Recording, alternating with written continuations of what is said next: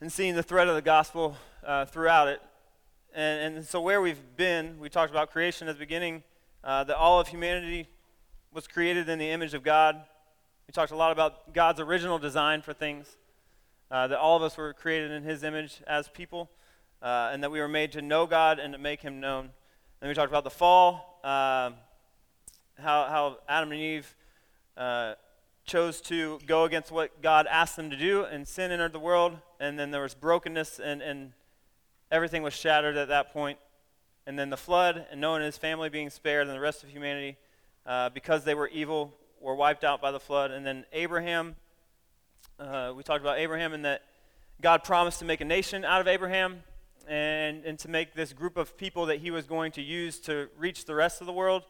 Uh, and then Abraham and Isaac, specifically last week, talking about covenant and, and being having our faith tested, that God will test our faith. Uh, and that, that true faith will produce obedience and action and not just talk. Uh, but, but true faith will, will call us to action. And so that's where we've, we've been so far. And tonight we're going to be talking about uh, the story of Jacob and Esau. So as we keep moving through, uh, this, we're in the book of Genesis still. Book of Genesis is a, is a history book, uh, the history of the world, the earliest history of the world. And, and we are going through the history uh, of mankind, and, and, we're working through, and uh, Moses is the one who wrote Genesis. Uh, and again, like I said, we're going to be talking about Jacob and Esau, and so where they fit in uh, Abraham had a son, Isaac, uh, again, which we talked about last week. And then Isaac uh, and his wife Rebecca had two sons, twins, Jacob and Esau. And so we're going to talk about their story.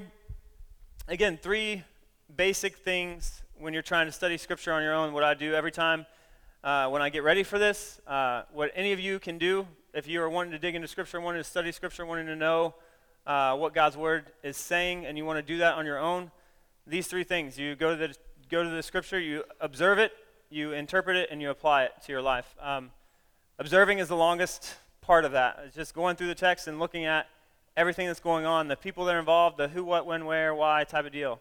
Uh, just going through it and seeing what's happening. And so um, it's kind of a lengthy text to give you, we're going to be in two different spots Genesis 25 and Genesis 27. So if you want to turn there, uh, you can turn there. If you don't have a Bible, there's a Bible in front of you in the pew.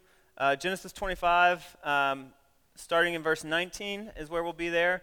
And then uh, Genesis 27, the whole, the whole chapter of Genesis 27. And so instead of just reading to you right now and having story time, uh, I don't know if you're like me, where if I can pick between a book or a movie version, usually I will pick the movie. And so I have a little video version of Jacob and Esau for you tonight, okay? That gives you the story. Uh, so we're going to watch that first instead of me just reading to you, okay? That was way more entertaining than me reading it to you, I think. Uh, so that's this is the story we're going to talk about tonight, and I'm going to pull three truths out of this story, okay? That I see when I was, when I was studying this. Uh, so we're going to talk about three three different truths that I see in here. Uh, and try to apply that to your life as well. But I'll, but I'll show you where I got it from as we go through this. So, truth number one uh, God always keeps his promises. God always keeps his promises. For you note takers, it's on the screen. Uh, God always keeps his promises. So he promised from the beginning. If you go to Genesis 25, uh, starting in verse 19, it says, These are the generations of Isaac, Abraham's son. Abraham fathered Isaac, and Isaac was 40 years old when he took Rebekah, the daughter of Bethuel, the Aramean, and of Padan Aram, the sister of Laban the Aramean, to be his wife. And Isaac prayed to the Lord for his wife because she was barren. And the Lord granted his prayer, and Rebekah, his wife, conceived. Uh, the children snuggled, struggled together, not snuggled, that's different. Uh, this is actually the opposite. They struggled together uh, within her. And she said, if, if, if, it's, if it is thus, why is this happening to me? So she went in, in to inquire of the Lord, and the Lord said to her, Two nations are in your womb, and two people from within you shall be divided. The one shall be stronger than the other, the older shall, shall serve the younger. So in verse 23, this is Genesis 25, verse 23, it says, The older shall serve the younger.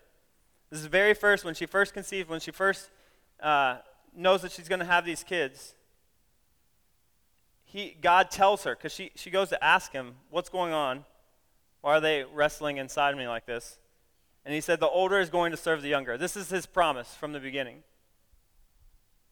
That the older Esau was going to serve the younger. And that's not how it usually worked uh, in those days. The older had the birthright, had the one, was the one that was in control. But God promised from the beginning Jacob is going to be the one that gets the birthright and the one that leads, and then his older brother is going to serve him. So that was the plan from the beginning that Jacob was going to get this blessing. And in the end, Jacob gets the blessing, right? So what God promised to happen, happens. He promised from the beginning Jacob would be the blessed one of the two brothers, and he, and he is. God's plans are always going to be fulfilled. We can never screw up his plans. Uh, so, how does this affect you? Why does it matter for you? When, when I read this, when I read that truth, right, that seems really basic. God always keeps his promises. Well, think about how many people in your life don't keep their promises, right? How frustrating, how upsetting that is when you trust people and they promise you something and they don't deliver on that promise. God is not that way. Most people, I mean, all people are going to let you down. Not most people. All people are going to let you down. And they're going to break a promise at some point in your life. And it's going to be really frustrating to you. God is not that way. God keeps all of his promises. And the things that he says he is going to do, he will do. And so the things that, when you read about things in Scripture that he promises, uh, that he promises is going to happen, it will happen. When he promises Abraham that he will make a great nation out of him, and Abraham's like, I don't even have a kid. How are you going to do that? He promises that his descendants will, will be uh, greater than, than counting the stars, right? That promise is fulfilled. That promise happens. Everything that God promises happens. So, so for, for me, for you, one of God's promises is that Philippians 1 6, one of my favorite verses, maybe my favorite verse in all of Scripture. The first time I ever got, heard God speak to me was through this verse. And it, and it says that he who began a good work in you will carry it on to completion until the day of Christ Jesus.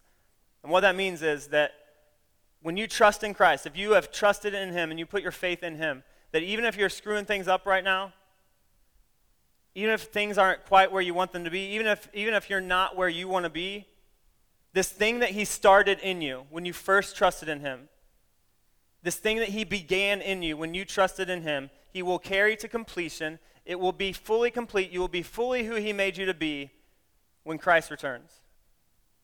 That's the promise that we are going to be made every, into everything that we were supposed to be before sin came into the world.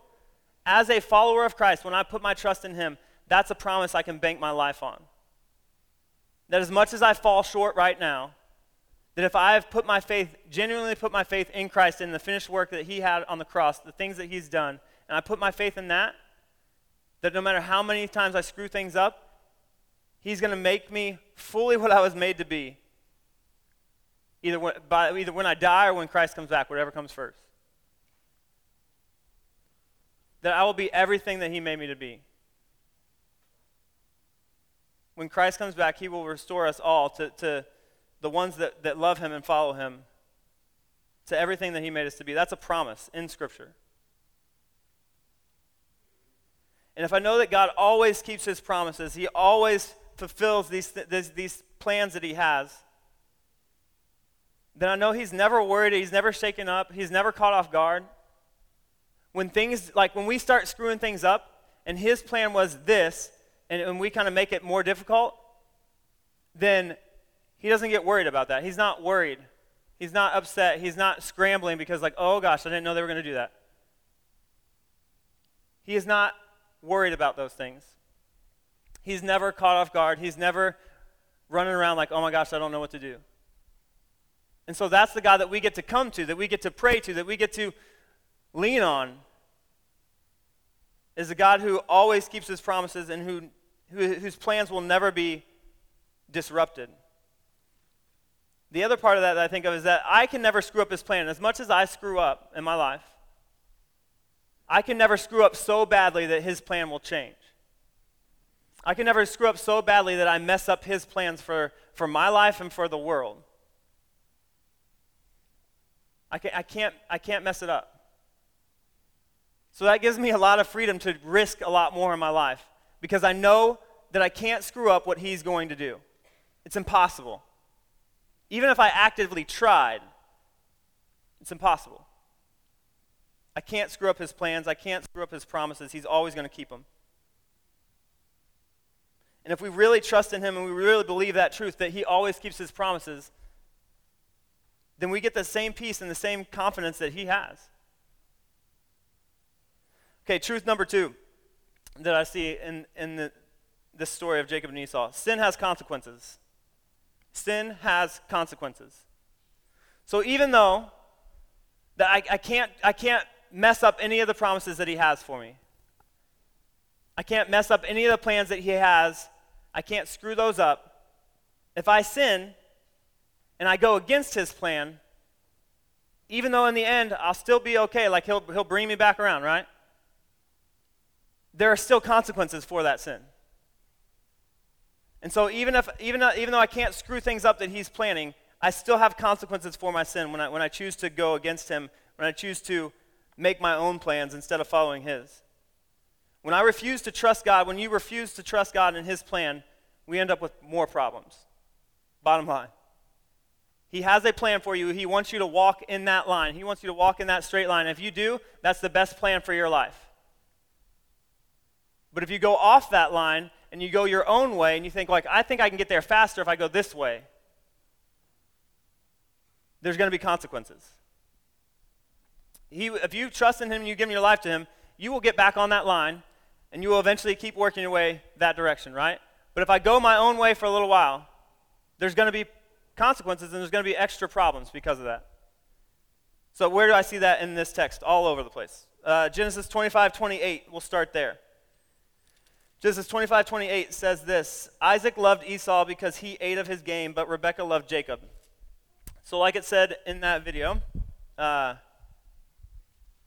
the parents are playing favorites. Each parent has a favorite kid. And this is like, you can tell by the way that it's written that this is openly known amongst their family. Isaac's favorite is Esau, Rebekah's favorite is Jacob. Like, think about how messed up that is. Like, if you have, raise your hand if you have siblings in your house. A lot of people have siblings, right?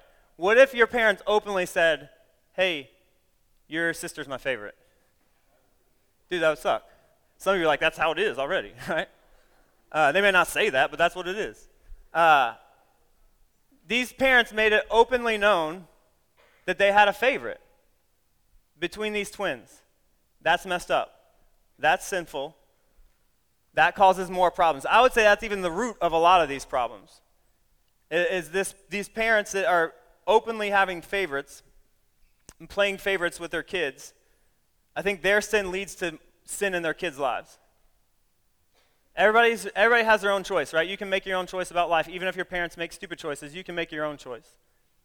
But I think these parents help lead their children into sin by starting like this. Like, think about every day. If you, if you had to every day see one of your parents saying and showing her that his or her actions that they think your sibling is better than you, that would crush you.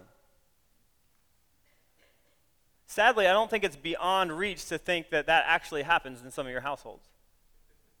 Uh, and, and so, and it may be played down a little bit and maybe like joking, you know, but if you look at actions and you look at words sometimes even, maybe that's how you feel.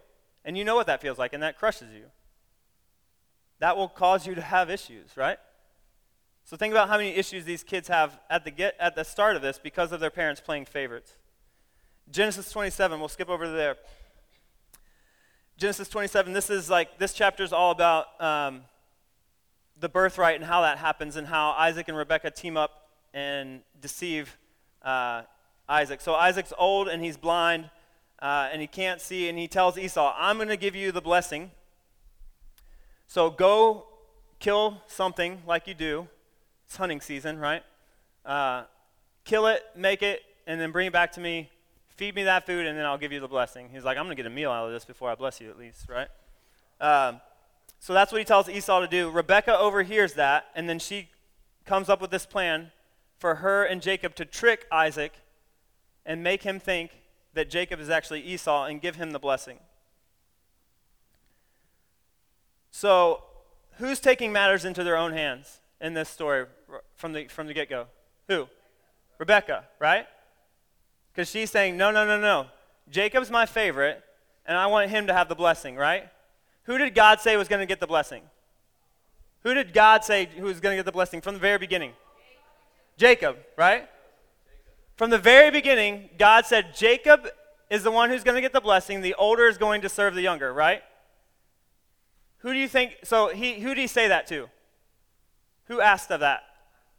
He said that, Rebecca said it, okay? Rebecca asked God, What's going on in my tummy? Why are they fighting like crazy? And he says, The older is going to serve the younger. As a married couple, over years and years of time, do you think Esau knew what God said? Yes or no? What? You don't think they ever talked about that? Seriously? Yes. I would say it's not a stretch to say that Esau knew that Jacob was supposed to be the one that gets the blessing. But who was, who was, Esau, who was Isaac's favorite? Esau was Isaac's favorite, okay? I'm sorry, Isaac knew. I, I messed you up. That's probably why you said no. I think Isaac knew. So Isaac and Rebecca are the married couple, right? I think Isaac knew from the very beginning because God himself told Rebecca, if God spoke to you, would you, te- would you tell somebody about it? Probably. Would you tell your spouse about it? Most definitely. So God tells Rebecca that Jacob is supposed to get the blessing. Isaac's favorite kid is Esau. So what, who's the first one in, in the wrong here? Isaac. Even before, even before Rebecca tries to take things into her own hands. Again, if you look in Scripture, lots of different places. Usually it's a guy not leading properly. It starts with a man not being a man. And in the case here, same thing. Esau wants to do things his own way. He says, No, I'm going to bless, uh, or Isaac wants to do things his own way. He says, I'm going to bless Esau. I like him. He's a hunter. He's a manly man. He's the oldest. I don't care what God said. I'm going to bless him. So there's, there's sin in of itself starting there. And then Rebecca tries to take things into her, in her, her own hands and comes up with this plan with Jacob. And she tells Jacob, We're going to trick your dad because he can't see anything anymore. And instead of Jacob like trying to stop her at all, he just goes along with it. So one sin leads to another sin, to another sin, to another sin, to another sin, to another sin. Lies after lies after lies after lies. Even just in the part where they trick Esau, look at these, look at the lies that happen. One, she makes the food, right? So there's a lie in that. It's not Esau making it. Uh, she gets Esau's clothes so that he, so Jacob will smell like Esau. She gets uh, skins from these animals so that he'll actually feel hairy uh, and puts them on his hands and on his neck. And then Jacob actually goes in front of Esau and says, uh, so this is Genesis 27, uh, verse 18. So he went into, his, into where his father was at and said, My father. He said, Here I am. Who are you, my son? Jacob said to his father, I am Esau. Lie. Your firstborn. I've done as you told me. Lie. Now sit up and eat of my game, lie, that your soul may bless me. But Isaac said to his son, How is it that you found food so quickly, my son? Here's, get this, this is crazy. So these lies keep building, right? Here's his response. So Isaac calls him out and says, Wait, wait, wait. How'd you get that food so fast? Look who he brings into his lie. He answered, Because the Lord your God granted me success. Say, what? So not only is he lying, he's saying, uh, man, God just provided me this meal so quickly. That is super sketchy. You're bringing God into this lie now, right? Like, man, God blessed me so much. And God's like, are you kidding me? You to do me like that? And then Isaac says to Jacob, please come near. So you can tell Jake, Isaac is like, man, something's not right. Please come near that I may feel you, my son, to know whether you're really my son Esau or not. So Jacob went near to Isaac his father who felt his arm, and, and the voice of Jacob's The voice is Jacob's voice, he said, but the hands are the hands of Esau. So he knows, like, man, something's not right. So again, another chance for Esau, Esau to, or for J- Jacob to come out and say, man, I'm lying and this is all made up, right? Another chance for him to come clean. And he did not recognize it because his hands were hairy like his brother Esau, so he blessed him. So he lets it happen. So Jacob gets the blessing. Sin has consequences. They are sinning right and left. Parents starting by playing favorites, and then uh, the husband by not leading like he should, by going against God's word. The wife by coming up with her own scheme to try to make things happen and, and make it happen by her own means. And then lie after lie after lie. So, what are the consequences of those sins, of those lies? This is a really broken family, a messed up family. And we can just read it, and it's really easy to just kind of read through it and be like, yeah, this is kind of like a story in the Bible, right? But some of you know what it's like to be in the middle of a broken family. It's not easy. And this may be easy to read through, but when there's constantly lies in your family and you can't trust anybody, and you're always trying to work for somebody to be proud of you or to love you, that's not, th- th- that's broken. Like I said, if your parents played f- favorites every day, and then eventually this, all this causes Esau to want to kill his brother. You may have like said that jokingly, like I want to kill you, uh, like we're so mad at each other, but like he literally wanted to kill him.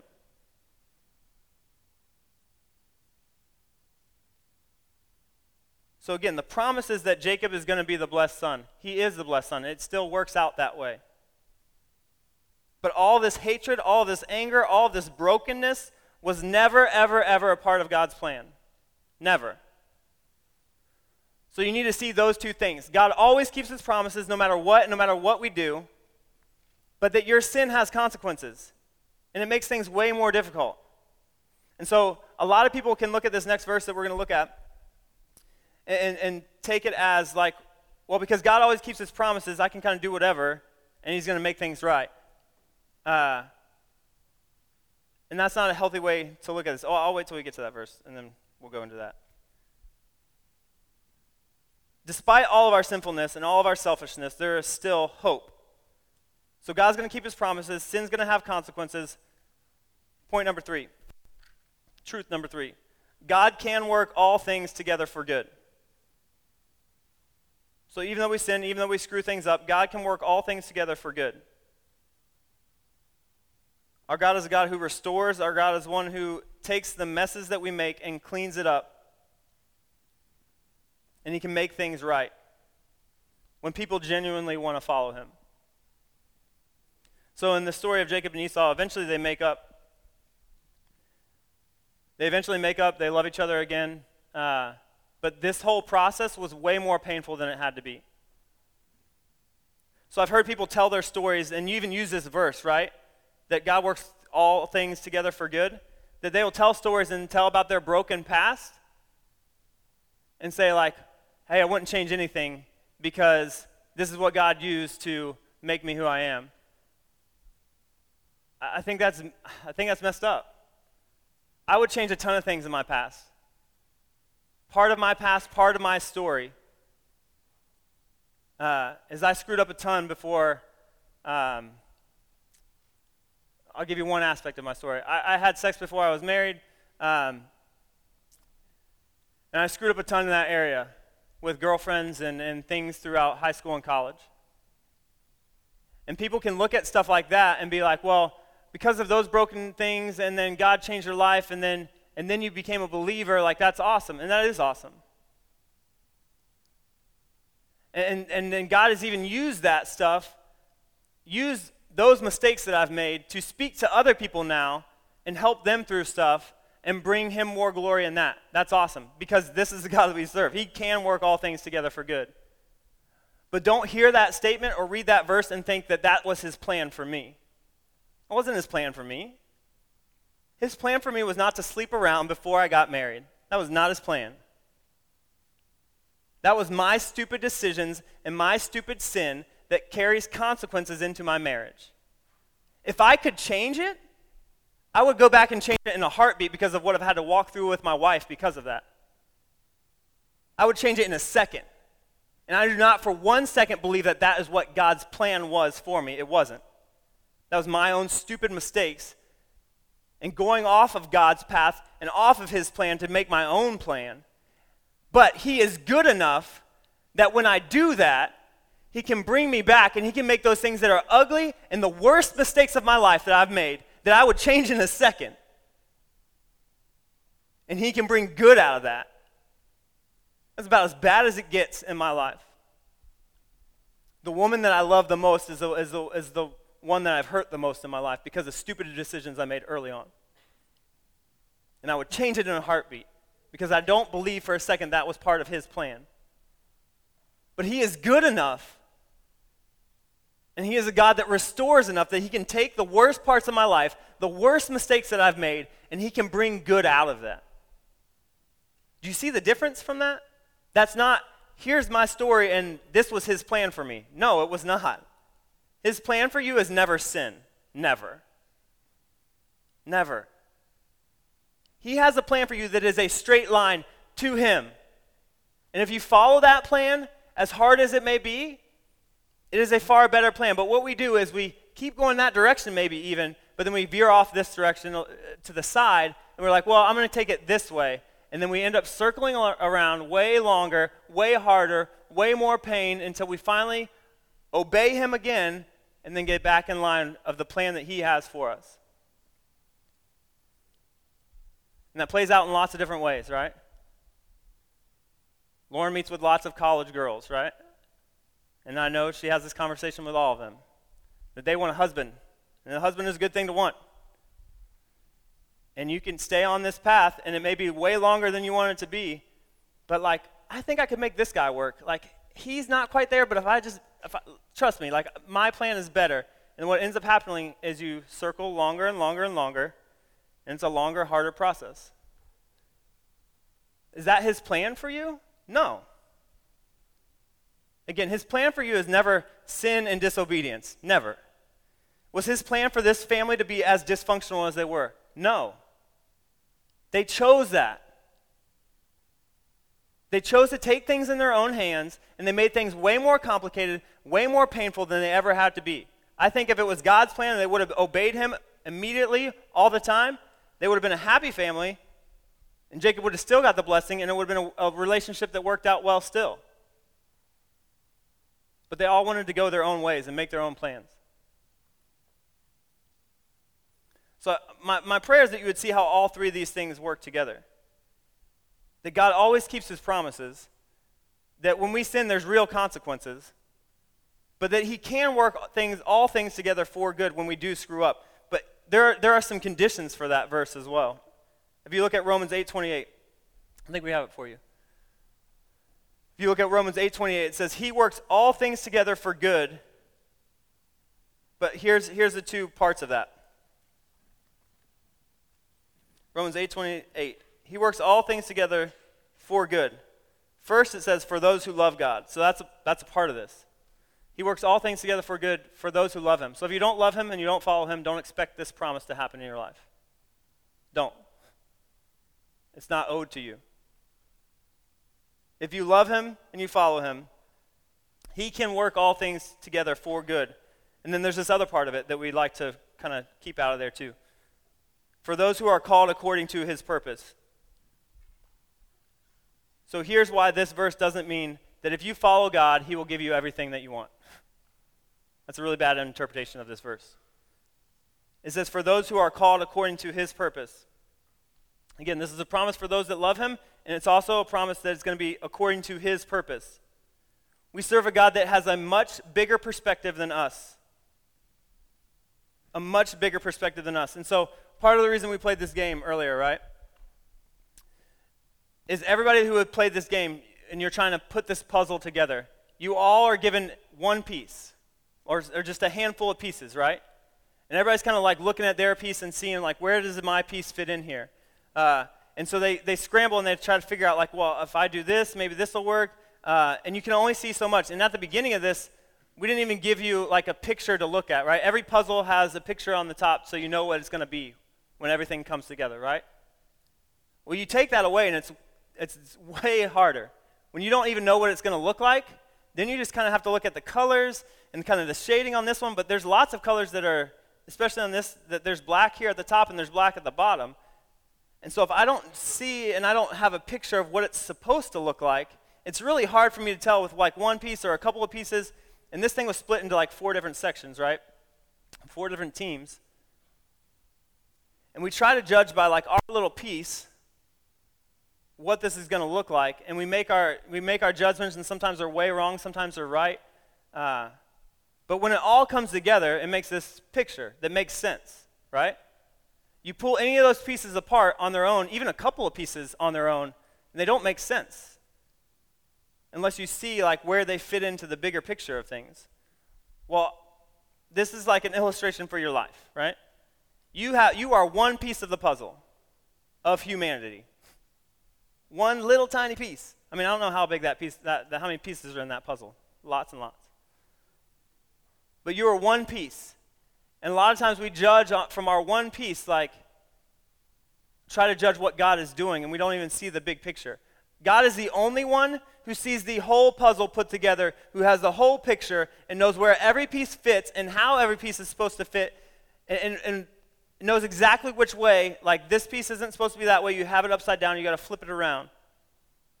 He knows all of that. And what he is doing with our lives, with your life and with my life, is he's trying to fit all these things together into this beautiful picture that he's created with humanity. But all of us take our own little piece and we're like, well, I think my piece goes over here. I think my piece goes over here. I think it should be this way, right? And you make your own plans and you do your own things with your own little piece and you judge everything off of that. And God is pleading with us, pleading with us, saying, I know the whole picture. I know you don't get it right now. And I know it doesn't feel like your piece is fitting anywhere. But trust me. I know the picture. I know what it's supposed to look like in the end. I know what you're supposed to look like in the end. I know what you're supposed to look like in the end next to all the other people I created in the end and I think about the whole picture and the whole puzzle, all you have is a little piece. So, who has the better information to make the decisions? God does. It's not just about our little piece of the puzzle, it's about the entire puzzle. And so there's there's a couple things that I think that we need to trust in that we in order to let God be God. So we should let God be God. That's the kind of the big thing I see in Jacob and Esau in a lot of the Old Testament. So many people are trying to make their own things happen instead of just letting God be God and trusting Him. Here are three areas that I think that we need to trust in Him specifically. One, trust in His timing. God is constantly, constantly calling His people to wait. If you read through Scripture at all, you see time and time again God's calling people to wait. Even in this, you, you might have missed it. Uh, if you, even if you've read through this on your own before it says that at the beginning that Isaac prayed for the Lord for his wife because she was barren. She couldn't have kids. And so he prayed, God, let her have kids. And then, then the next sentence says, And the Lord granted his prayer, and Rebekah, his wife, conceived. So you can read that, and you can, th- you can just read that one part and say, like, well, he prayed for it, and then they had kids right away. But if you look, it says Isaac was 40 years old. This is verse, 9, or verse 20. Isaac was 40 years old when he took Rebekah to be, to be his wife. And then if you flip over to let's see, verse 26, it says, uh, So his name would be called Jacob. Isaac was 60 years old when she bore them. So when she actually had the babies, he was 60. When they first got married and they wanted kids, he was 40. Do the math. How many years is that? 20 years of waiting. That's a lot of waiting. I can just read through that really quick and it's no problem for me to read through that. But imagine waiting 20 years for anything. I don't think I like making, waiting 20 minutes for anything. 20 years he waited, and she waited. For children. If you look in Scripture, there's story after story. When we talk about Joseph after Thanksgiving, uh, that's the next story we're, we're running to. Joseph had to sit in prison for a long time. Because he was disobedient? No, he was obedient to God, and he still had to sit in prison for a real long time until God set him free. God calls his people to wait all the time. All the time. If you try to rush his schedule and you try to make it your own time, usually it makes you wait longer. Trust in His timing. Trust that He knows what He's doing, doing enough that you can trust in His timing. Trust in His timing, trust in His power. Fight the temptation to take matters in your own hands because you're sick of waiting. Your way is never going to be good as good as His. Your way is never going to be as good as His. So these are the kinds of things that I see happen. Uh, I don't want to wait to have sex, so I'm going to have it now, before I'm married. I'm not just speaking that as an example that I don't know anything about. I'm speaking that as an example that I've lived. And that is a stupid, stupid choice. But why? Why did I choose it? Because I just didn't want to wait. I thought my plan was better. And I guarantee you it is not. At all. I don't want to I don't want to wait. I don't want to take the time to learn and study and do those things. So I'm just going to take this shortcut. I'm going to cheat. I'm going to uh, force this relationship because I need to feel loved. Like all these things that we don't want to wait for and we don't want to trust in God's plan for because we don't think His plan is as good as ours. But I'm going to tell you, His plan is always, always better. Even if it's longer, even if it seems like it's going to be longer. Because again, when I make my own choices and I make my own plans, usually it makes things that much longer. So trust in His timing, trust in His power. Trust in His ways. He usually goes about things and achieves His plans in ways I wouldn't choose. He fulfills His promises in the ways that He wants to. We should trust that His ways are good, even when we don't understand, because again, He has the whole picture. He knows what He's building, He knows what's supposed to come together, He knows how my, my piece of my life is supposed to fit with your piece of your life. He knows it all. And yet we're stupid and arrogant enough to think, my plan's better than yours. I know I only have this little piece, and I know I only know this part of my life and just my life, not, not to mention the hundreds of others maybe that you want to interact with me and, and happen around me to affect their lives, not just my own. We need to trust in that and who He is. The God who has the full picture, who knows everything, who always keeps his promises and can take all these mistakes that we've made when we try to make our own plans work. And he can take those things and he can make good out of them. That's the, that's the God that we serve. Uh, and so, as you read through Scripture, as we keep going through the Old Testament, and we see person after person make mistake after mistake, his plans and his promises will still happen. Every single time.